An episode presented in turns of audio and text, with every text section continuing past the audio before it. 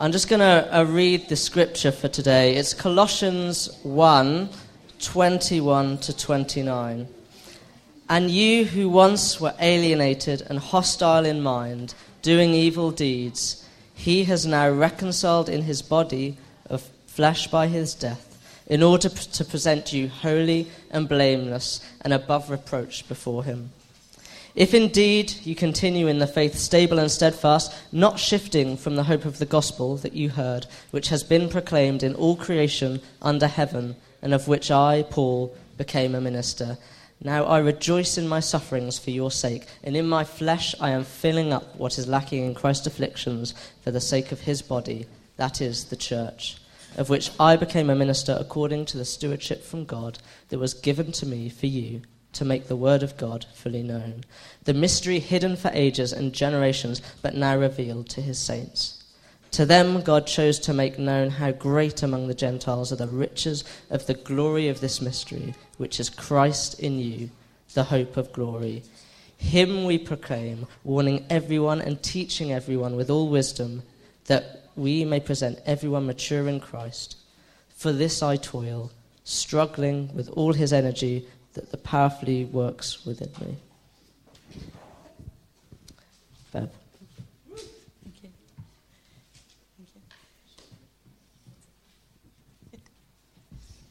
There's just a bit of giggling going on because I'm not known for brevity. um, and we're now. and as Paul Glennie left, he said to me, Good luck with your time management.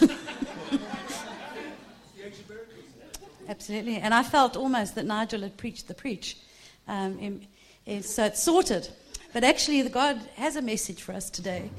Um, and I feel quite overcome by the Spirit. I, um, I really do, through the worship. And so when, when it was published um, online, Twitter, Facebook, Andy sent me a text saying, you know, what is it about this week?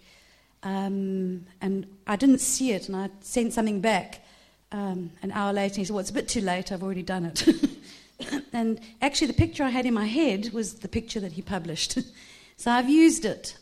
So we're on Colossians, um, we're in Colossians, and we know we're doing a, a whole thing. And why is this not moving?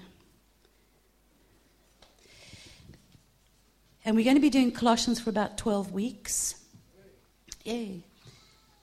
So while we get that moving, what I, would like to do is just show you, and it'll make sense at the end. Do you want to show? My, yeah, the first one. Um, and, and, Becky's helping me here.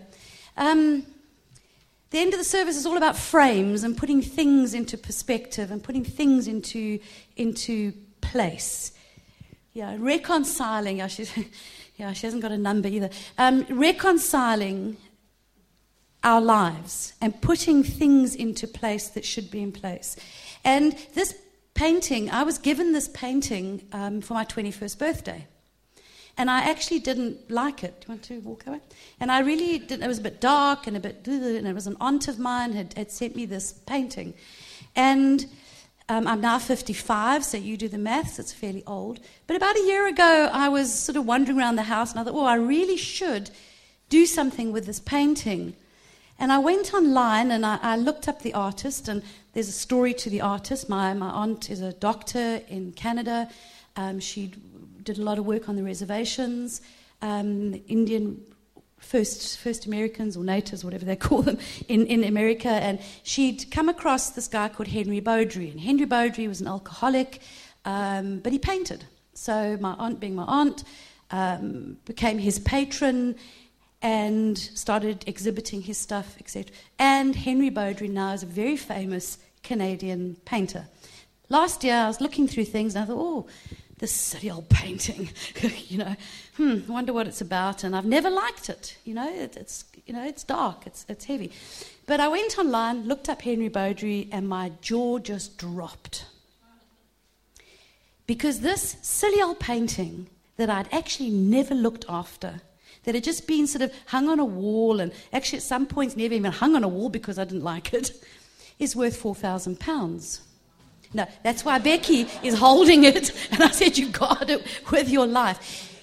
So, what, what did I do?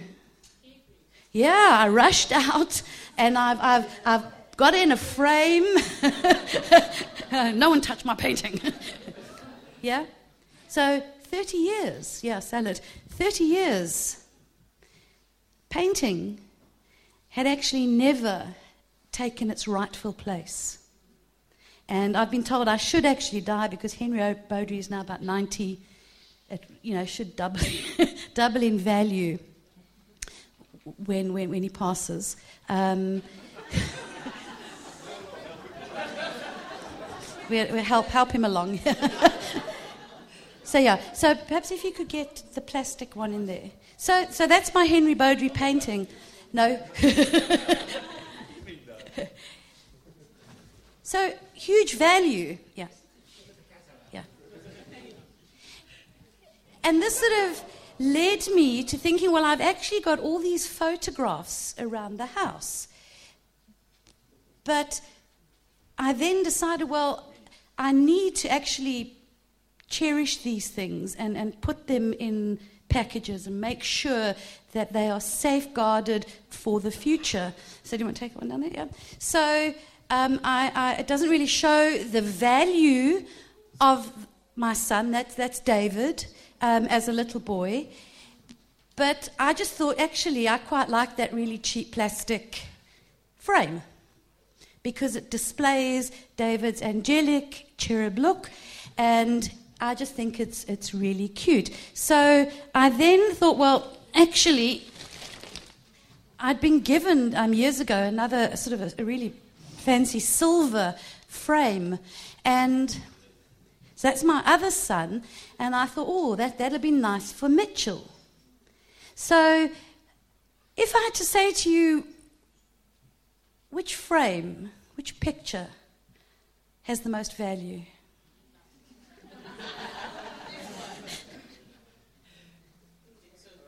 Hmm? okay. It's difficult, but actually, these two do. These two do. These two do, because these are in my heart, and these I love, and these can never be replaced. Never, ever be replaced.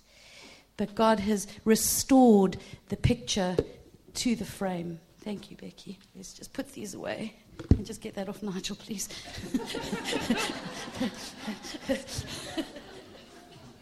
okay. So let's go to Colossians, and you'll see. Hmm? Other one. So I'm going to gallop through. So we've been through the, just the first chapter of Colossians. All things are reconciled through Christ. Peace with God wasn't free. We, Christ paid a price for this um, so that we can be presented before the throne of God, holy, whole, and innocent. This age old mystery revealed through Christ has been made manifest in us, in all of us that Christ is in us and He's the hope of glory, and we carry that in us. And when we look at the, the passage that was read earlier on, um, we are made perfect in Christ. And I know this week I have felt less than perfect. I've actually felt quite broken. I felt very tired. I felt a bit confused about things. Um, I've got into some major mega debates with some prophetic forums over the EU because, you know, God says this and this. And I'm saying, well, I, I don't think God actually, you know, has a view on the EU other than the heart of man and whether we're being nice to each other. Um, so there's been a lot of sort of uh, friction. And, but I had to remind myself that actually I am made perfect in Christ. And I carry this love this mystery within my heart. Um, and when we look at verse 21, it's what I'm going to zone in a bit, a, a bit. Even now, he reconciled in the body of his flesh through death to present me holy, unblameable, and unreprovable in his sight. And essentially, these are the two privileges that we have as believers in Jesus. We have remission of sin. Means it's gone. the shame and the guilt and bad thoughts, and maybe you've never done a bad thing in your life. But you know what? It's gone. The past is gone through Christ Jesus. And then to me, the most exquisite part is because of that, we have access to the creator of the entire universe. We have access to the very throne of God. And I just think those are two huge privileges and are the basics of our belief that Christ died, He's risen, He's going to come again. But because of that, I am made whole and perfect. Perfect in His sight. And I think that is a really important thing to get hold of. This all, this whole verse, this thinking, actually goes back to Leviticus, to the Old Testament, where there were the peace offerings, which were often given at celebratory times. A lot of celebration to do with um, the peace offerings. And I'm not going to go in, there's a whole lot. If you read through Leviticus 3 and 4, it's not dry, it's actually very interesting. But God had set for the Israelites, the Hebrews, a way of confessing their sin, sacrificing, so that the priest could enter the Holy of Holies. Yep. And within that, there is the sin offering, where whether it was a priestly sin, so whether the leadership team, Nigel and co, committed some sin, okay, God said, for the priests, if they commit a sin that is unintentional, so it's not like I'm going to wake up today, I'm going to go out, I'm going to be an adulterer, I'm going to murder. That's fairly intentional. Yeah. But often we do things that are unintentional, that actually do offend God. And it could be a range of things. I don't want to go into the sort of detail of it. But we can unintentionally sin offend God, offend our brothers and sisters in Christ. And God had laid out this law that for priests, for congregational sin, where a church, a group of people had sinned, perhaps against the neighborhood, but, you know, um, picking fights with other people, and then the individual sin. And in each one of them, God says, you present, if you've done this unintentional sin, you present an animal of some form. There's cows, there's goats, there's sheep, okay, depending on, on, on where it falls into. And you lay hands on the animal. And by laying hands and confessing your sin, by saying, This, this, and this I did, I'm now sorry the lamb took on the sin. It was then slaughtered. The priest would dip his finger in it and then sprinkle it around the blood. Okay, but gruesome. They would then burn the carcass on the altar as an offering to God. And then the priest could enter the presence of God there's a lot of detail in it, and I, I would encourage you um, to have a look at it because it makes so much sense when we look at it for today. The good news. Number one, we don't have to come on a Sunday with our perfect dove, our perfect lamb, our perfect goat, possibly a cow. Number one, I know Bromley would go bananas, okay, Bromley Council, as parading goats and sheep through, and I'm sure Lewisham would, wouldn't appreciate it. So we have Jesus. We have Jesus. He died. He bled. His hands had nails through them. He is the Lamb that took away the sin of the world. Not just the priests, not just the congregation, not just the individual, but he took all of that into his hand and he bled, he died. So that we may enter the presence of God, be made perfect. But the good news, and you'll see how this starts to come together, is that if you look in John 13, and I love this passage where Jesus is washing the feet of the disciples the night before he died, like we were having communion, the night before he died, washing the feet. Peter says, Oh, I don't want you to wash my feet. No, Lord, you can't do that. Jesus says, No, shut up, I'm doing it. Starts to wash his feet. And Jesus says to him, um, Actually, just by washing your feet, you are made whole from head to toe. You actually, because Peter says, Oh, wash me head from toe, sort of let me, you know, dunk in the water. And Jesus says, No. All you got to do is wash your feet because you are already washed in the blood of the Lamb. You are already saved. Yeah? If we then go on another um, one, and this is the good news for today, is the power of the blood. And again, if, if, you, if you want to see the interpretation of the Leviticus stuff, if you read Hebrews, especially 9 and 10, it really explains how the stuff from Leviticus translates into today. Okay?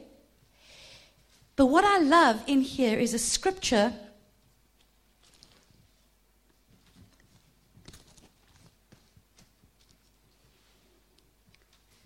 Hebrews 10. Um, Let us draw near with a true heart in full assurance of faith, having our hearts sprinkled from an evil conscience and our bodies washed with pure water. Let us hold fast the confession of our hope without wavering. He who promised is faithful. So you see, this work has all been done. The bloodletting, Christ crucified, we accept Christ Jesus as our Lord and Savior. He makes us perfect in the sight of God so that we can access God. We can access the inner court. We can access the heavenlies because the, the work has been done. But there are times for those unintentional sins. Those quiet moments where we say, Lord, sprinkle my conscience with your blood. Cleanse me once again. And I've heard some amazing preachers on this. And I just love this one, um, Bob Sorge is one of my favorites. And he actually does a whole sort of nine CD series on the sprinkling of the blood. And he says, you know, there are times when he feels so down, so broken, so alone, so whatever, sinful. And he says, Jesus, sprinkle me with your blood. Just cleanse my conscience. And he says, almost immediately in the spirit, he knows that he is there with the Father, the Son, and the Holy Spirit, encompassing him, holding him, encouraging him. Because we are washed in the blood of the Lamb. Jesus died for the remission of sins to make us perfect in the sight of God. So, no matter what you have done in life, no matter where you are in life, Jesus, sprinkle me with your blood. And immediately you are ushered into the presence of God, perfect, whole, unblameable. Now, I think that is awesome. I think that is awesome. That when we are broken, when we're confused, perhaps when we've committed those unintentional sins, that's the good news. just with the sprinkling of the blood, saying, Jesus, I can come into your presence. Perfect. Perfect. Without blemish. The old sort of evangelical and Pentecostal churches, there's a lot of old fashioned hymns. And um, whenever, when I go and see my mom, um, as you know, she's in sort of stage four of Alzheimer's and can't remember anything except some of these old hymns. And it's become quite a thing. The staff um, giggle because one way I can communicate with my mother is sitting with an old hymn book and we start singing. We sing all the old Sunday school songs and the old, all the army songs, and the two of us, and she, she grins from ear to ear. She laughs, and you can just sense the Holy Spirit just ministering to her spirit. And this is one of her favorites. Have you been to Jesus for the cleansing power? Are you washed in the blood of the Lamb? Are you fully trusting in His grace this hour? Are you washed in the blood of the Lamb? Are you washed in the blood, in the soul cleansing blood of the Lamb? Are your garments spotless? Are they white as snow? Are you washed in the blood of the Lamb? And you know, church, when we have accepted Christ Jesus as our Lord and Savior, we can say, Yes and Amen. We are washed in the blood of the Lamb. This is very old fashioned preaching. but we are washed in the blood of the Lamb. Our garments have been made spotless. And we have access to the heart of God, to the very throne of God. It was written centuries ago in Leviticus. And we were separated God, from God because of sin in the garden. But he's saying there's a way back. There's a way back. And it is through the blood of my son, Jesus. So no more do we have to put our hands on the lamb and the lamb goes for slaughter. Jesus took that sin in his hand and he bled so that we never have to do it again to slaughter. But we have that immediate access to the Almighty God. But what really, as I was thinking about it, God reconciles all things through the cross. The cross is central. Christ is central. He reconciles all things, He makes all things perfect. And I was thinking about Sam's, um, well, the church's up, in, and out strategy. And I was thinking, because of the cross and because of the blood, we have the up access to the throne of God. We have the in access with the sprinkling of the blood to cover our conscience and cleanse our conscience so that we are cleansed and made whole. But we actually also have the out. And sometimes we forget that, the out. That actually this blood avails for all mankind. And there has to be that reconciliation with others. It manifests as that reaching out. Because you see, if He can make us perfect, up with access, in that we have a sense that we are new, we have been born again, we are new creatures in Christ Jesus, our minds are being renewed day in and day out there is that manifestation that there has to be a flow outward to the world. And what I kept seeing as I was preparing were empty frames. Empty frames. And I was saying, Lord, what does it mean? What are these empty frames? And he was saying, These are the loved ones, the family, the communities that I want brought back into place. I want them repositioned through the blood of the Lamb. I want those faces back in their frames. And you see, it doesn't matter what the value is or what we think. When we look at somebody who has offended us, Doesn't matter.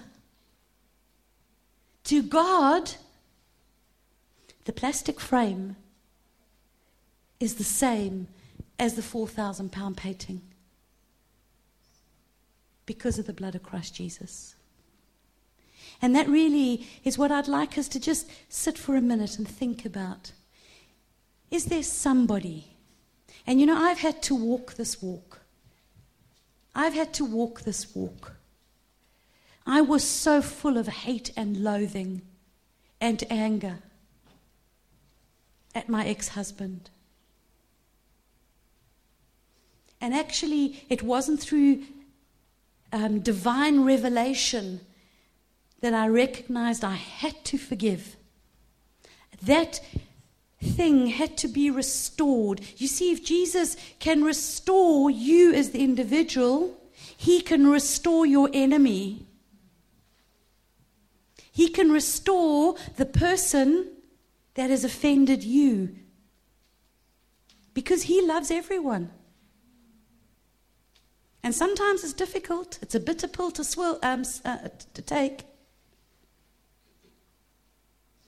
But you see, it was somebody else who said, you know what, if you don't get yourself sorted out, girl, this bitterness in you, this anger, is going to affect your children.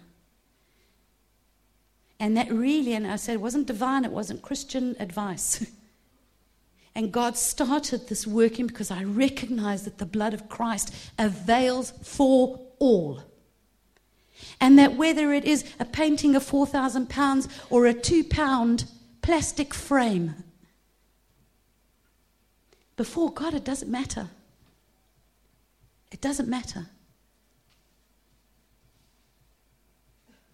And as I started the journey of healing, the journey of forgiveness, because yes, there are some people, you get down on your knees, you pray, you forgive, and you stand up, it's all better. Others, it is a journey. But you know what I found? Is that the more I focused on Jesus, the more I took hold of my salvation, the more I took hold of this understanding that I am perfect before the throne of God.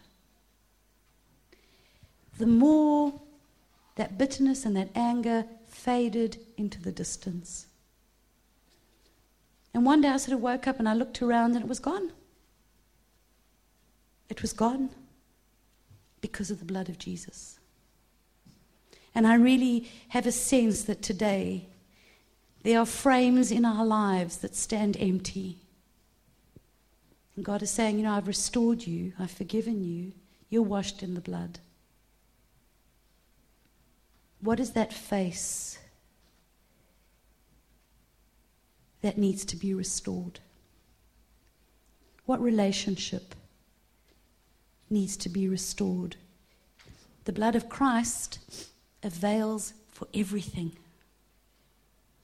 And you see, if He can restore us to God, He can restore that friendship, He can restore that relationship to its perfect place. If we believe for ourselves that we are restored, the power of the blood the power of the blood will cross that bridge to restore the relationship, the friendship. We can't do it in our own right, we can't do it in our own strength. But he says, My blood avails, that all things are reconciled through the blood of Christ Jesus. And I'd like us to just take a minute. Is there a face that comes to mind? Where the Lord says, I want to restore that relationship today. I want to put that face in a frame. I have a frame prepared for that person. Perhaps it's an institution. Perhaps it's a country. It took me a long time to reconcile my head about what happened in South Africa. Breaks my heart. And I was angry. But I'd say, you know what, Lord, I let it go. I let it go. His blood, that cross covers the abyss, it covers the chasm. It is drenched in the blood of Jesus. But those empty frames, who do they belong to in our lives?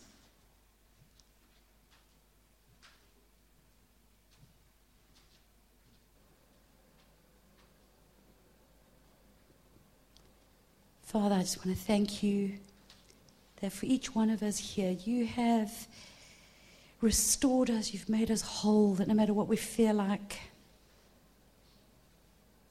that burden of sin, the burden of guilt, the burden of shame, the burden of fractious or non existent relationships, relationships that are broken down. Father, we repent. And we say, as individuals, as a church, sprinkle us with your blood.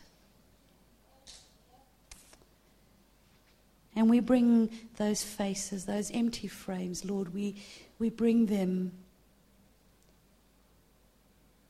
into submission to Christ Jesus.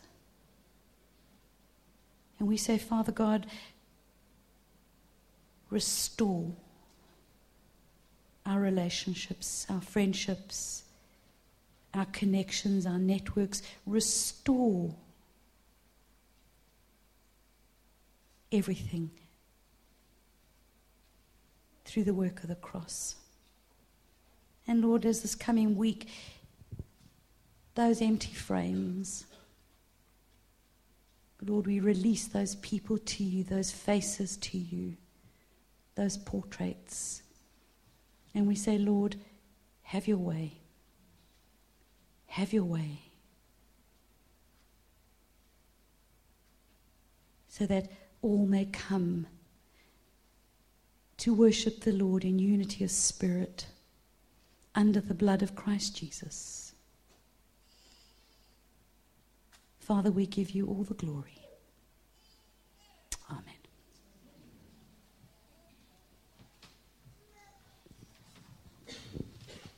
I just found that picture of empty frames being very, very powerful, and I want to, to go away and use it and I know we like to have pictures of our, our, kids on the wall, and God's got so many children that aren't part of His church yet. And it'd be great if we can get that image of someone that we know, our children, our parents, our friends, our work colleagues, and think of them at the end of the Alpha course or at the end of this year. Think of their picture in the empty frame on God's wall as uh, another one of His children that have found their way home. So thank you for that, that empty frames.